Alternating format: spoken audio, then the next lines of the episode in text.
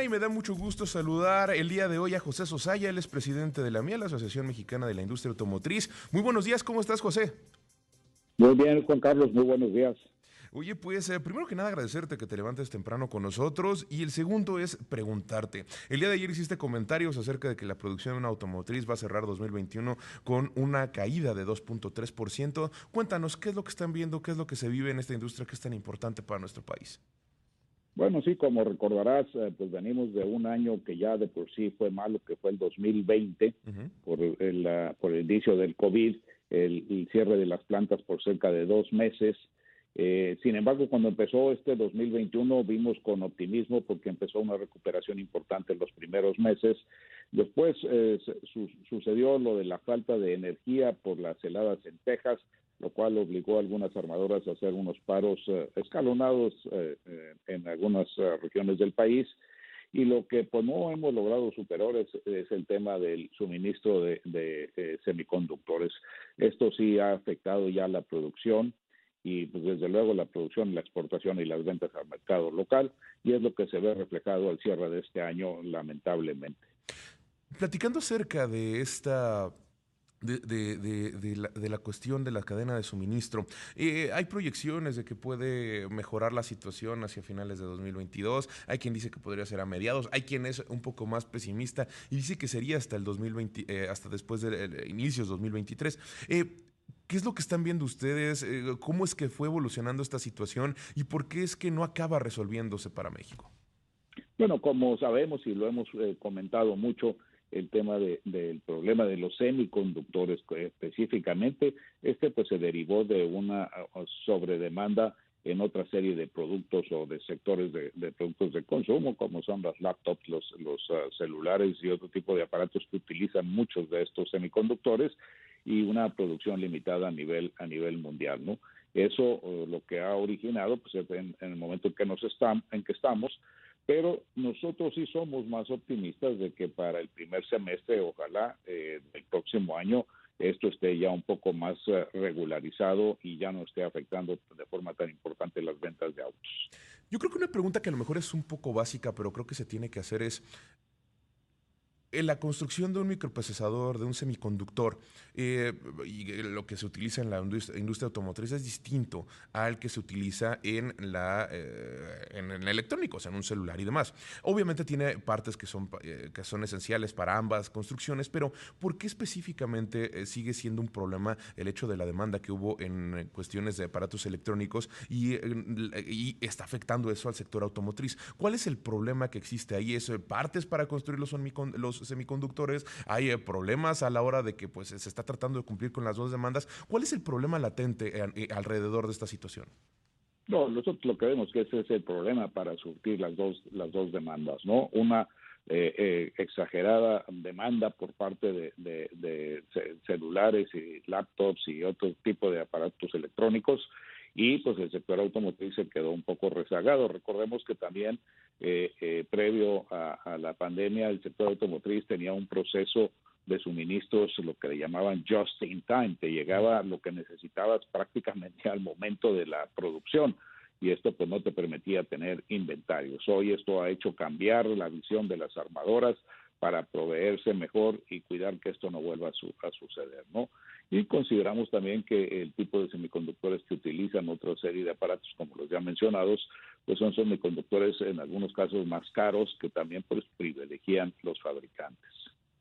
Ahora, también, eh, ¿qué, es lo que va a suceder entonces si tenemos este rezago en cuestiones de producción automotriz? ¿Cómo es que estás viendo o cómo es que están viendo desde la mía? Eh, ¿Cómo le va a ir a México en cuestiones de exportación? Porque también es parte importante, una gran parte de los autos que se fabrican en nuestro país van a Estados Unidos, es parte importante del negocio de, esta, de lo que representa el sector automotriz. ¿Cómo es que ven que va a ir evolucionando y cómo se va a ir solucionando este problema? Bueno, nosotros hemos sido oh, muy claros en el sentido de afirmar que la baja de las ventas de autos desde el año pasado obviamente se derivó de la pandemia, lo cual ocasionó una crisis eh, financiera mundial también.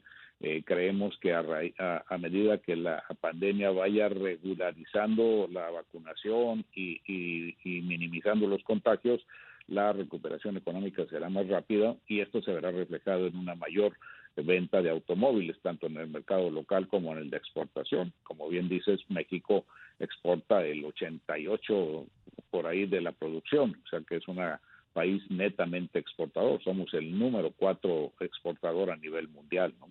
Entonces dependemos en mucho de la economía global.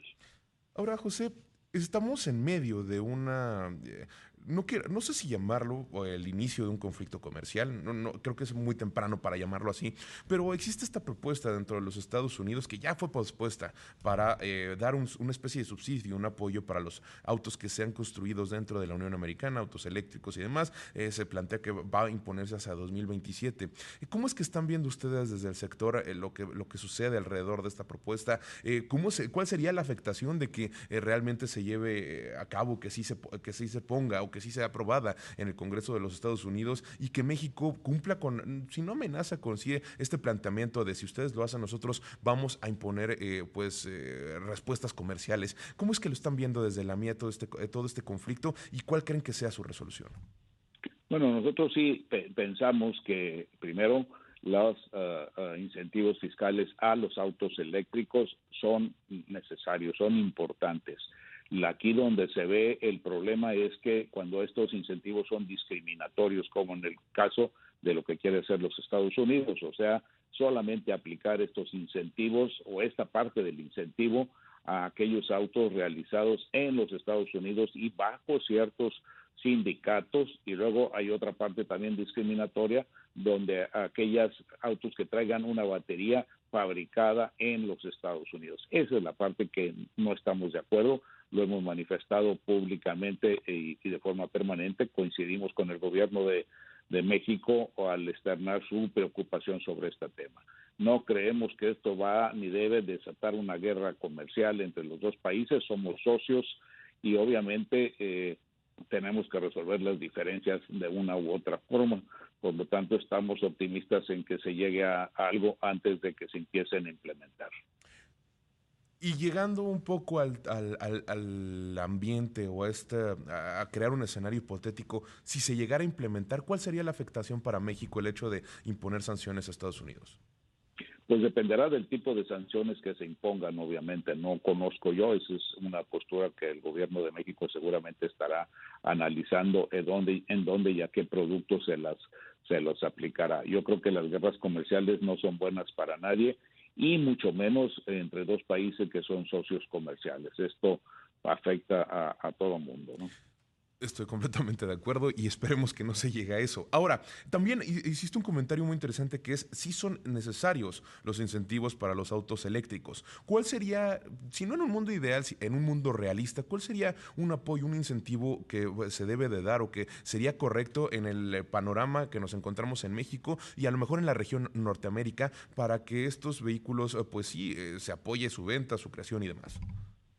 Bueno, estos incentivos ya existen. Existe un incentivo de 7.500 dólares para todos los autos eléctricos que se eh, compren en los Estados Unidos, en, de donde vengan. Y ese es como yo pienso que debiera de aplicar el, el extra que quieren poner, 4.500 dólares más para los autos realizados bajo ciertos sindicatos y 500 dólares más para eh, los autos que traigan además una batería fabricada en los Estados Unidos. Eso es la parte que no estamos de acuerdo. No están de acuerdo en esta parte y estoy eh, completamente de acuerdo porque es al final discriminatoria para nuestro país. Pero ahora, ¿y en México cómo es que se ve el panorama para los autos eléctricos? También se necesitaría implementar una especie de incentivo. Eh, eh, ¿Es un futuro que a lo mejor sea un poco lejos? Ya más allá de hablar de decisiones en cuestiones que, que, se tomen de las autoridades, ¿es un panorama un poco lejano el que vemos en cuestiones eléctricas o cómo estamos en nuestro país? Bueno, eh, primero la venta de autos eléctricos en México ha sido un poco lenta. Obviamente no vamos tan adelantados, casi eh, andamos por el 3% de los autos que se venden son eléctricos o híbridos. Y sí creemos que deben de incentivarse a través de este tipo de, de incentivos, ¿no? porque es un cambio no solo de tecnología, es un cambio de cultura para el consumidor o el que compra los autos y hay que motivarlo, hay que incentivarlo a que, a que inicie Cuando empiece a crecer la venta de estos autos, obviamente el precio de los mismos se va a ir bajando y ya se hará mucho más popular el, la compra de este tipo de vehículos. Y ahí es donde, reitero, es donde sí se requiere que haya una participación con incentivos por parte de los estados. En todos los países donde estos vehículos han ido creciendo en demanda es porque los gobiernos han participado incentivando la compra de los mismos. José Sosaya, presidente de la mía, me queda un minuto, pero me gustaría preguntarte, y, o sea, que no te vayas sin preguntarte, ¿México está listo para que haya un mercado más eh, amplio en cuestiones de vehículos eléctricos? Yo escucho muchos comentarios en contra de gente que dice, es que no me gusta cómo suena el motor, es que me gusta meter velocidad, es que me gusta tal. ¿México está realmente preparado para este mercado nuevo? Sí, desde luego. Yo creo que eh, aunque el porcentaje de compra de estos vehículos es muy bajo, eh, se ha ido incrementando en porcentajes del 100, 150%. En número pues son pocos todavía, pero yo sí veo a, la sociedad mexicana lista, preparada y ansiosa, además de que esto se regularice aún más y que se pueda contar con toda la infraestructura necesaria para usar este tipo de vehículos de forma prioritaria. Pues José Sosaya, presidente de la MIA, la Asociación Mexicana de la Industria Automotriz, muchas gracias por haberte despertado temprano con nosotros y pues insisto, eh, que tengas un muy buen día. Un gusto, Juan Carlos. Saludos, muchas felicidades para ti para tu auditorio. Igualmente, felicidades.